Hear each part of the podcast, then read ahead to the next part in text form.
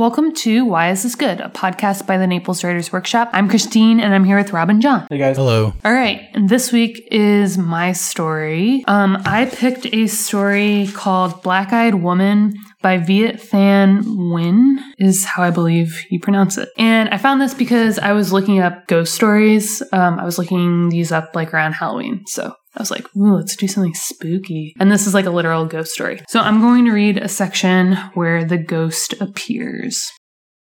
When knocking woke me, it was dark outside. My watch said 6:35 in the evening. The knock came again, gentle, tentative. Despite myself, I knew who it was. I had locked the bedroom door just in case, and now I pulled the covers over my head, my heart beating fast. I willed him to go away, but when he started rattling the doorknob, I knew I had no choice but to rise. The fine hairs of my body stood at attention with me as I watched the doorknob tremble with the pressure of his grip. I reminded myself that he had given up his life for me. The least I could do was open the door. He was bloated and pale, hair feathery, skin dark, clad in black shorts and a ragged gray t-shirt, arms and legs bony. The last time I had seen him, he was taller by ahead. Now our situations were reversed. When he said my name, his voice was hoarse and raspy, not at all like his adolescent alto. His eyes, though, were the same, curious as were his lips, slightly parted, always prepared to speak. A purple bruise with undertones of black gleamed on his left temple, but the blood I remembered was gone, washed away, I suppose, by salt water and storms. Even though it was not raining, he was water soaked. I could smell the sea on him, and worse, I could smell the boat, rancid with human sweat and excreta. When he said my name, I trembled, but this was a ghost of someone whom I loved and would never harm, the kind of ghost who my mother had said would not harm me. Come in, I said, which seemed to be the bravest thing I could say. Unmoved, he looked at the carpet on which he was dripping water. When I brought him a clean t shirt and shorts, along with a towel, he looked at me expectantly until I turned around and let him change. The clothes were my smallest, but still a size too large for him, the shorts extending to his knees, the t shirt voluminous. I motioned him in, and this time he obeyed, sitting on my rumpled bed. He refused to meet my gaze, seeming more few- fearful of me than I was of him. While he was still 15, I was 38, no longer an exuberant tomboy, reluctant to talk unless I had a purpose, as was the case when I interviewed Victor. Being an author, even one of the third or fourth rank, involved in an etiquette I could live up to. But what does one say to a ghost except to ask why he was here? I was afraid of the answer, so instead I said, What took you so long? When I read this, I didn't know what I was reading. Like I said, I just kind of looked for ghost stories. And then what I ended up really liking about this was how much time they spent with the ghost. I feel like in a horror movie, and I don't really read a whole lot of horror fiction, but especially in movies, the ghosts are usually these flashes of things that you see and it's the anticipation of when they'll appear on screen that's like most terrifying. And here I felt that the author still achieved this eerie sense that she's suspended well it's a male author but it's from a, a woman's perspective this this piece. That anticipation is maintained throughout and we see the ghost multiple occasions and we're still not completely okay with his presence. It's still eerie and obviously it's all tinged with this really sad backstory of, of how and why he died. And I felt more kind of hollow after reading this than I do when I read like or see scary movies. This did so much more for me than couldn't even tell you the last horror movie I saw in theaters. But usually you leave a horror movie and you're like, oh, whoa, ah. But that's it. They were all, uh, what do you call them? They're not, it's not slapstick, but there, there's a word for like those kinds of moments in horror movies that Jump scares. Yeah, and- jump scares. There was no jump scares in this yeah, story. this story was not a jump scare He story. knocked on the door. right. And, he, and even that, it was after the mom told her, listen, he was here. And she's like, what? So she already knew who it was going to be. Yeah, Oh, she knew what was coming. And still, the, the knock was, I, I guess in horror movies, that's also the case, right? well, that's what, you know, build up anticipation. That's It's what, and, and all the music. There's always the music that's telling you what to feel. And in this, I just felt like the author achieved all of those things in this very quiet story. Yeah, it was interesting to see a ghost story that's about sadness. Yeah. As opposed to what you're describing with like a Western ghost story. So Western ghost stories seem like they're about fe- they're about fear and they're about terror. Whereas this one, even though the mom describes there's kind of good ghosts, bad ghosts, good deaths, bad deaths, there the ghosts here like there's never really a sense of there's never an ounce of fear really, and all the hor- the horror and terror is attached to reality, which makes me wonder if the kind of a Western st- storytelling with ghosts is there sort of an unwillingness to deal directly with whatever horror is by kind of having the ghost as the horror item or as like the um the manifestation of the terror, whereas this is just the ghost is just it's more of like a vehicle for sadness and just kind of human loss, which is totally different. It's like um I don't know if it's more grown up or if it's there's more it shows more of a willingness to deal with whatever the cause of the fear is or not not necessarily feel here fear here but just whatever the horror part is. So it seems like they're just they're coming they're approaching these negative feelings just at a totally different angle. I've read a couple of um short stories. It was by it was by a, a, uh, an american guy but he was telling stories from other cultures and they also had this kind of same like kind of slow sadness to them um, which is just really interesting to think about it it's kind of refreshing and it's just it makes you think about ghosts in a different way not something to be feared, but something to be um, sympathized with. Yeah. What took you so long in getting here was the last line you, you read. Yeah. Right. And, um, the mother talks about, oh, he had to swim this whole way. It just gives the, the ghost this kind of, I don't know, the sad, I guess, cast to his afterlife. Right. He's been working all this time to find the people who need to be yeah, found. he's been on this lonely journey and he shows up and he's literally bloated. And the way she's describing him physically is all something that happened to him after the fact. yeah. She's saying that he's waterlogged and that had nothing to do with how he died that day. I'm wondering if I should explain a little bit of the backstory. Just that this is a story about a daughter that lives with her, her older mother and the daughter has kind of disappointed the family in that she never got married or had kids. She's a ghostwriter, which is a funny pun throughout. There is a little bit of humor that way when she talks about her actual job of not getting credit for these stories. Victor, who is mentioned in that bit that I read, is a guy, a current client of hers, who at one point talks about how he also sees the ghosts of his family members who died in a plane crash. And part of her job is to write about that part of his life. And then all of this is told over the course of like a couple nights it seems like, where the mom says, Your brother visited. And then we find out that the brother's been dead for something like 15 years. He died in this like pirate ship attack where one of his last acts was to disguise his sister as a as a boy so that she wouldn't be taken. And she's not taken, but they find out and they rape her and they kill him. And so what Rob's talking about, that sadness is has everything to do with the fact that this brother died that way and that the daughter was also raped, but the family like never discusses it. So she uses a lot of metaphors that way to describe the ghost of that situation for her and how she feels like a, a walking ghost, right? She's never recovered from this. She doesn't go on to have family. Her mom doesn't even discuss it with her. It's just this like burden that she's carrying. So there's this whole cast of the story, like you guys said, but it still gave me chills, right? It wasn't just sad. It was also, there's something eerie about it too. So that's the whole backstory. But she does so much with this, this weird description of how this ghost, like you said, has had this journey and the way that the mom says, Oh, he's here. People who believe in ghosts almost freak me out more than ghosts.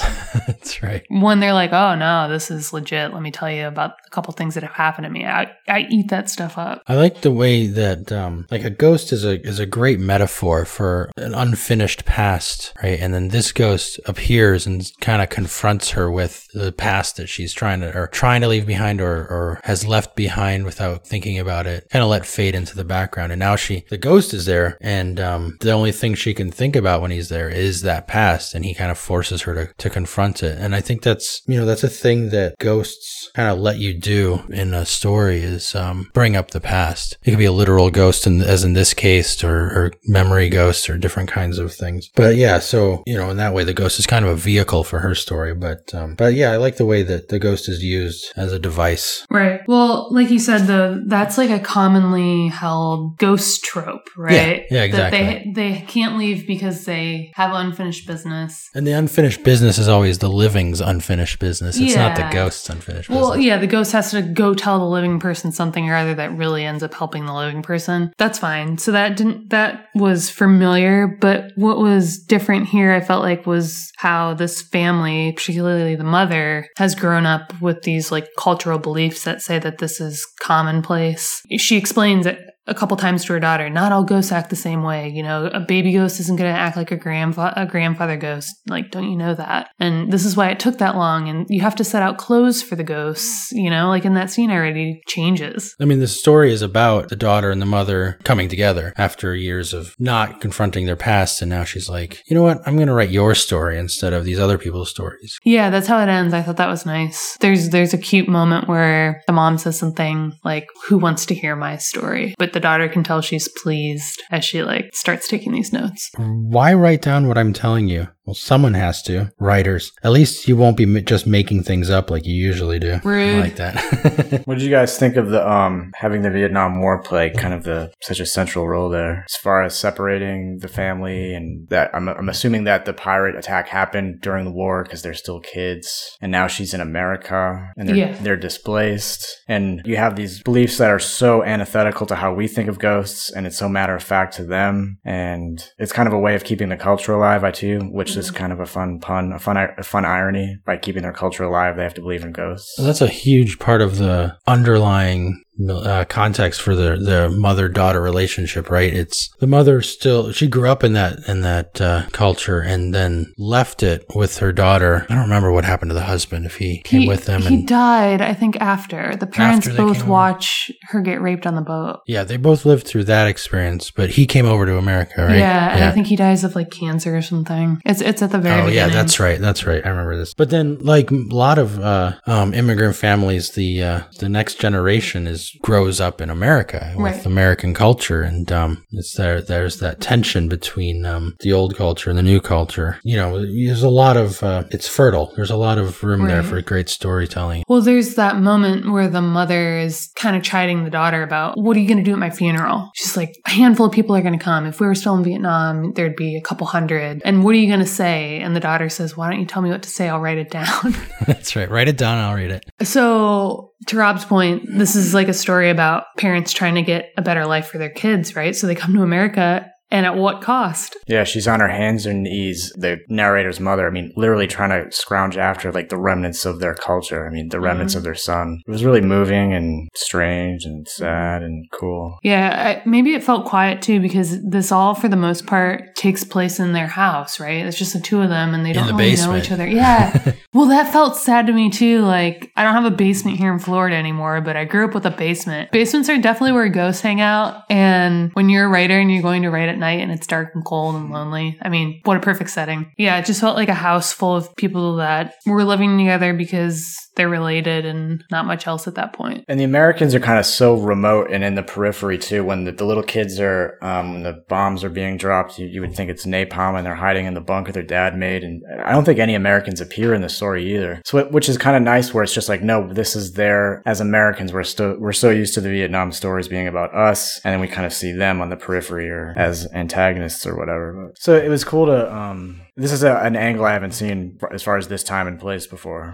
obviously. I do like um she was we described the act of writing. And she's a ghostwriter and she in the middle of um confronting this ghost she says writing was entering into fog feeling my way for a route from this world to the unearthly world of words a route easier to find on some days than others. And when I read that it felt to me that it was like kind of reflective of an afterlife like you're digging around in an afterlife or a ghost world unearthly world of words. It's kind of in that moment because it happens in the middle it's kind of a uh, foreshadowing of the ending that she's going to find her sto- find stories and ghosts but um i just i just like that as a uh, description that was um, tied to the story so tightly Right. I think that's one of those layers that maybe this author naturally wrote it that way the first time, or maybe this author edited that description in a way that really fit Yeah. the the whole theme. And discovered it yeah, discovered it. Yeah, exactly. Sometimes we dance around the fringes of these things on our own and then realize after the fact, and you just pretend you knew all along. that's right But I think that's one of those layers that makes a story like this that much richer because, uh, like you said, the whole sort of side story of her being a ghostwriter, aside from the pun, feels like this extension of her life, right? She doesn't even write her own stories. She writes other people's stories. yeah You can almost imagine the author kind of, even before starting out with the story, just looking at the word ghostwriter and be like, there's a, so much here that I can mm-hmm. do with. And maybe, like John was saying, maybe ghostwriting, or to kind of as a side point, maybe I mean all writing could be conceived as ghostwriting. Who are you really representing? Um, there's kind of a phrase that I like: every love story is a ghost story. I think you're always you're always kind of ch- you're you're definitely chasing shadows. It seems like when you're writing because this stuff is not real. So it's just it's one more dimension to think about when you as a writer you're writing like you can go anywhere and kind of have the freedom of a ghost too which kind of comes with its own sadness because the things that you're chasing they're not going to talk back to you and if they do it's just yourself and so of course when she's talking to her brother it's kind of like this question and answer game where she already knows the answers it's kind of like if you're just talking to a mirror I feel like this this story is like a catharsis for the writer. It's finding a thing that she can write about for herself, which turns out to be uh, other people's stories in the end too. But at least it's it's she feels more connected to them because it's that connection with her mother. But um, her mom, after the ghost leaves for the last time, her mom tells her, "You know he's gone for good, don't you? He came and said all he wanted to say." And she replies, "Ma, I said I haven't said all I wanted to say," which is kind of to me feels like the crux of the ending of where we're arriving is um because la- a paragraph later she says, "Tell me a story, Ma. I'm listening." And then she found one easily. yeah that was a great little story she told her at the end. Oh yeah, that was yeah. Yeah, all those stories are short stories in and of themselves. Yeah, and that story being what is it? The um the wife gets remarried after she thinks her husband's dead, and they Oh, reunite, yes. and there's a picture, and they both look like ghosts, sort of, Yeah. and they don't know what, how to look at each other. He's been in POW camp. He's been in camp, years? yeah. She's like, oops, sorry, I got remarried. You look great though. Were you going to say something else about what you were describing there at the end? I was gonna just tying back to what Rob said about as writers uh, and how we write. It's not always about us. It's like who are we ghostwriting for? But I think this story feels like a story about writers, right? It's like a very writerly, st- like not writerly in the like a writer showing off, but writerly as in it speaks to writers. It's about writing. It's uh, among other things, obviously, but uh, it's very much embedded in the act of writing. Right. I want to read this section just because I like it, but there's a point where she has a flashback remembering a recent night when she called Victor, the, the latest subject of her ghost story. And um, she says, When I asked him if he had ever seen any ghosts, he said, All the time. When I closed my eyes, my wife and children appeared just like when they were alive. With my eyes open, I'll see them in my peripheral vision. They move fast and disappear before I can focus on them, but I smell them too. My wife's perfume when she walks by, the shampoo in my daughter's hair, the sweat in my son's jerseys, and I can feel them. My son brushing his hand on mine, my wife breathing on my neck the way she used to do in bed, my daughter clinging to my knees, and last of all, you hear ghosts. My wife tells me to check for my keys before I leave the house. My daughter reminds me not to burn the toast. My son asks me to rake the leaves so he can jump in them. They all sing happy birthday to me. Oh, there was so much Stuff. packed in there. And Victor does not need a ghostwriter if that's how he's describing these things, right? right. I mean, this is obviously our author, but that was just another example I thought of like this other little story that I'll remember from this piece. Yeah, he's talking about kind of figurative ghosts, right? Maybe literal. Yeah. But um, and then uh, she asks, "Aren't you af-, in that passage?" Like a moment later, this is leading right up to her her major catharsis that ends the story or begins the ending of the story. Is um, "Aren't you afraid of ghosts?" She asks him, and um, eventually he says, "You aren't afraid of the things you believe in." And he, she wrote that into the memoir, and she didn't understand it. And now that her her brother's ghost is gone, she says, "Now I did," uh, meaning now I understood it. My body clenched as I sobbed without shame and without fear. My brother watched me curiously as I wept for him and for me, for all the years we could have had together but didn't, for all the words never spoken between my mother, my father, and me. Most of all, I cried for those other girls who had vanished and never come back, including myself. This is the moment she's finally, um, it, it takes Victor's, what you read, yeah. his input to make her, to kind of like marry that moment with her brother to, uh, to this cathartic ending where she finally confront, like feels the weight of all that and is reconnected with it. That's one of those lines too where I'm like, did you come up with that on the spot? The, the part about you you can't be afraid of what you believe in, or did you hear? It? Did someone say that? I mean, that's just one of those things. that's like too perfect. it feels like it set off everything before and after it, because like you said, that's a climactic line, Yeah. and it's dialogue. I love the ending of this story, and that catharsis, like I said, kind of sets up the ending. But as I was rereading it, when I was trying to like be more analytical about it and think, what am I going to learn from this story? There were so many points where I was like, it could end here, and then it doesn't. and Yeah, it could end here, and then it It doesn't. It seemed like it was about to end every page for the last three pages.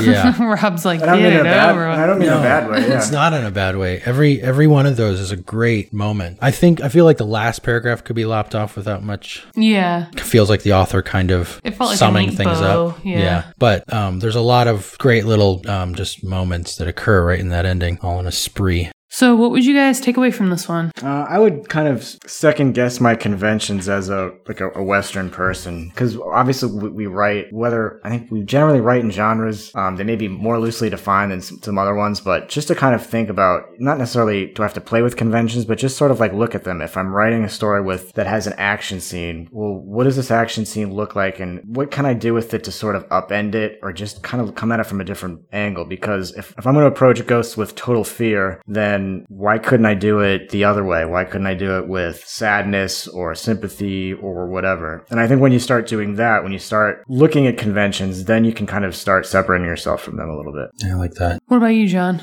My uh, my answer is more conventional, but uh, Details. no, no. Um, it's kind of related to what I had as as my um, lesson from uh, the balloon, like our what second episode. Yeah. This is slightly different in that I feel like the ghost. You can think of the ghost as being a metaphor, like the ghosts of your past can be metaphorical ghosts, but to have them actually walk out on stage right. and you can do this with all kinds of different metaphors. Like um, the one that came to mind when I was thinking about this was like the ghost is a metaphor for your past, whereas like a tour guide could be a metaphor for looking for the future, right, or something like that. And this people you do that, that happens in fiction a lot. Um, and there's I'm sure we could find other ghost stories where a ghost appears and kind of forces a character to confront their past because it's might be tropish in that way. I can't think of an example, but um, Uh, what's the Christmas one? Scroo- Scrooge, yeah. Actually, there's a line in here where where it's almost it's almost um, reminiscent of Scrooge, where she says, uh, "Perhaps he was not a figment of my imagination, but a symptom of something wrong, like the cancer that killed You're my just a potato, Yeah, exactly. It's piece of cheese.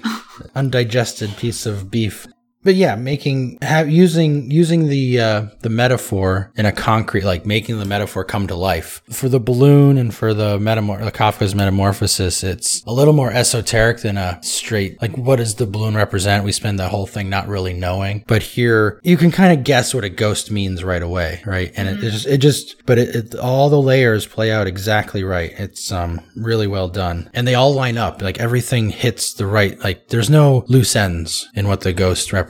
So if you're gonna take a conventional metaphor, what you're saying is keep going. Like don't Keep- stop. yes. Just like follow it through as far as you can, because at that point it won't be conventional anymore. It'll become your own thing. Yes, it'll be it'll grow into to what this has become, where it's it's very personal, especially because it's all wrapped up in, in the the culture and um and even the conflict of cultures. Because when the ghost comes originally, she's afraid of it. She's afraid of her brother's ghost, as anyone would probably be afraid of a ghost. But uh, where does the ghost? Where does the fear come from? She she actually acknowledges it. She says, "Come in," I said, which seemed to me the bravest thing I could say because she was afraid of this ghost. And then um, a couple lines later, she says, "What does one say to a ghost except to ask why he was here?" I was afraid of the answer. She already knows that this ghost is going to force her to confront things she doesn't, she's afraid to confront. And that's where her fear is coming from. So things like not merely the ghost representing her brother, but the ghost confronting her with things that she's afraid to acknowledge in herself. All those little threads of the metaphor kind of find anchors within the story. I wonder if that's why the story feels writerly. I wonder if that was what the author was doing, like exploring this metaphor to its to its end, and in doing that, it kind of has to f- double back on itself, and expl- uh, it feels exploratory. I think that's my lesson is like you do that. Just Yeah. push it all the way and find find where it goes because where it goes is going to be you. I, I'm gonna copy what I said in our YouTube exclusive episode, which you'll have to go to YouTube to listen to, where we talked about a little micro fiction piece. And my my takeaway from that was how each of those sentences felt like a story in and of itself. Like Rob said, they all built and they all the details were super exciting and interesting. And this story, I felt like, for as much as it explored those metaphors that John's talking about, and for as thorough as it was, there were also these little tangents where they were full blown stories in and of themselves. The mom has soap operas that she's watching interesting. She tells her daughter four or five stories throughout. There's the bit with Victor that I read that I really liked. These are all these kind of pieces that could stand alone or be developed, and that added so much. Each of those was so exciting to read. So sometimes I'll um, keep like a running Google Doc of stories that I don't think are full blown stories, but I think that's like a cool little idea. And sometimes if I'm really bored, I'll try to force myself to like combine two of them. Oh, that's a good idea. Yeah. That's a great prompt. Sometimes it works and sometimes it's really stupid. And sometimes it's just nice to read that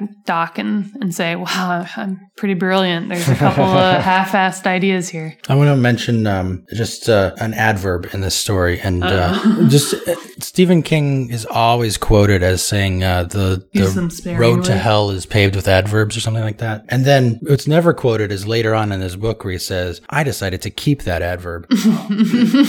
And I prefer John Gardner's quote is something like uh, adverbs are, are either the sharpest or the dullest tool in the writer's toolkit. And in this, sto- I wanted to bring this up in this story. The uh, oh, what was that story called? Um, the one about the the woman in the in the driver of the little shuttle bus. Oh, that was Rob's. Gender studies. Oh, that Um, was yours, yeah. yeah, I wanted to bring it up in that story, gender studies, because there's a line in there where where it was uh, he was assiduously licking her left nipple, and then he moved, and, then, and then he moved to her right. And that word assiduously is is, is I love that word there. It, it works so well. And then in this story, she writes, uh, "My mother and I lived together politely," and I, I love that that line, that word there too. And this is one of those moments when the adverb can be the sharpest word for the sentence. And, uh, and so those are just examples of don't listen all the time to the advice of getting rid of adverbs. If the adverb works, it works, and it can be beautiful. hmm Awesome. All right. Thanks, guys. Please include the rapper. Rob is clearly scarred.